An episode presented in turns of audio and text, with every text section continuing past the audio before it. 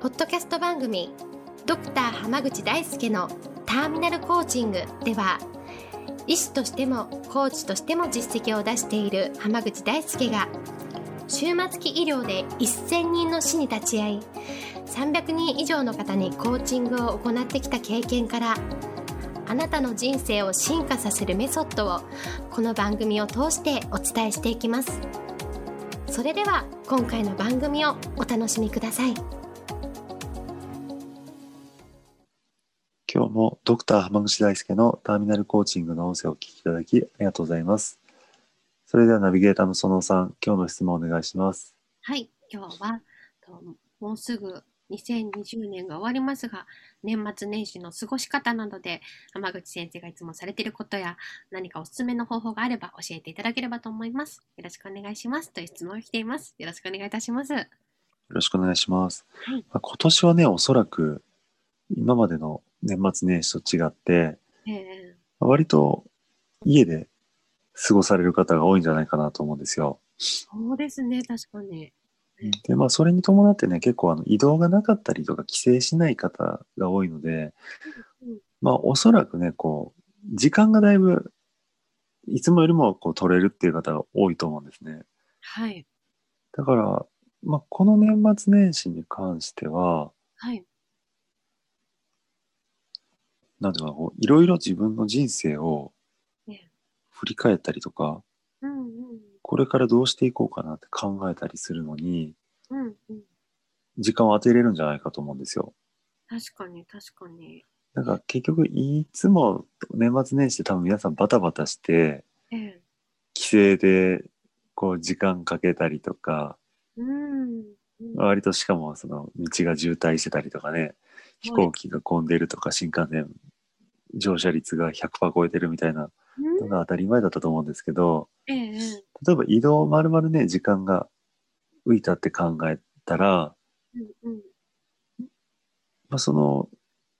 何時間とかっていう時間で、まあ、全部をねこう自分の人生振り返るのには使うのは難しいでしょうけどうんうんでもそのうちの例えば30分でも1時間でもええ確保できたって考えるとうんうんそれはね、あの2021年に向けて、とても有意義な時間になると思うんですよ。確かにそうですねなんかその振り返るというかなんかそういう時に先生がされてることとかってあるんですかそうです。まあ、やっぱり意外と、その、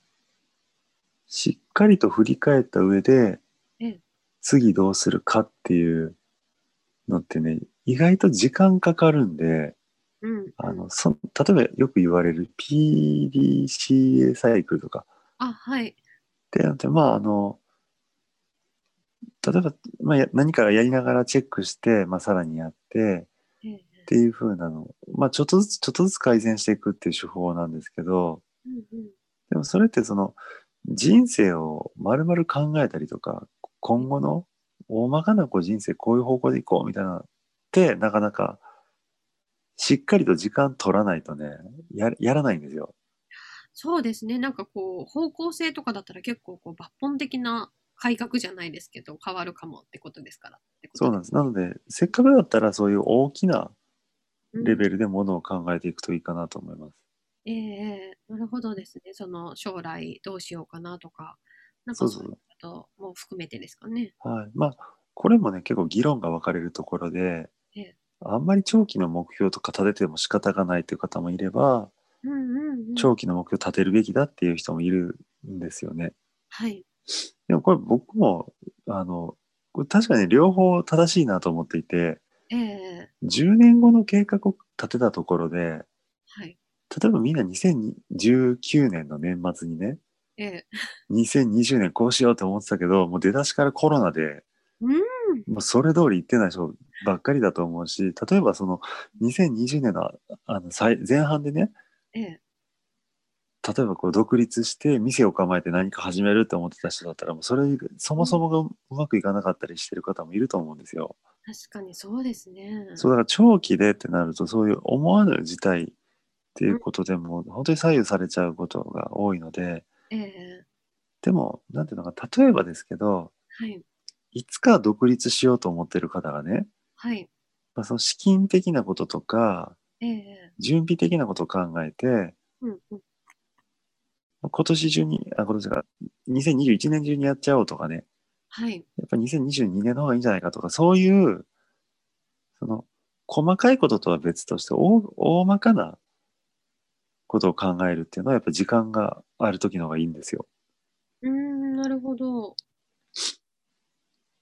だから、うんうん、例えば、その、独立するならするとか、ええあと、独立するにしても、こういうことを学んでからしないといけないなとか、うんうんうん。っていうのは、あの、改めて振り返らない限り、なんかこう、その流れでうん、とりあえずコロナも落ち着いたし、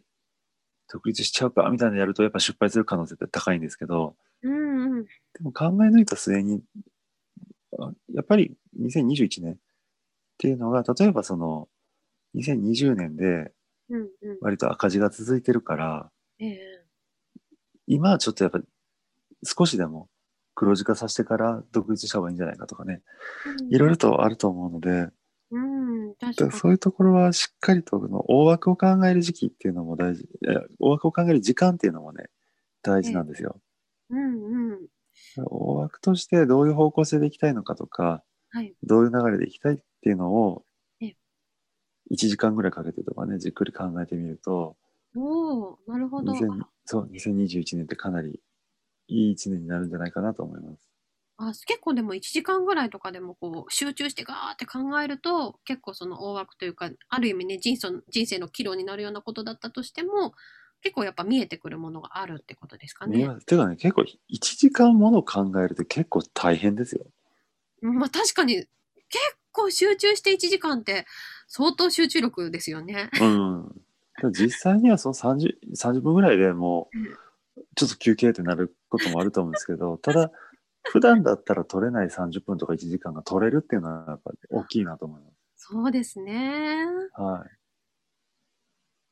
じゃあそういった時間をこう年末年始のところで確保していくのがいいそんうじですゃなねいかな。なので年末年始はこうできたら大枠ではい。人生の方向性を考える時間に当てていただければと思います。はい、ありがとうございます。それではこれで終わります。皆さん良いお年を。良いお年をですね。 ありがとうございます。ありがとうございました。ありがとうございました。本日の番組はいかがでしたか番組ではドクター濱口大輔に聞いてみたいことを募集していますご質問は d a i s u k e h a m a g u c h i c o m 大輔浜口 .com の問い合わせから受け付けていますまたこのオフィシャルウェブサイトでは無料メルマガやブログを配信中です次回も楽しみにお待ちください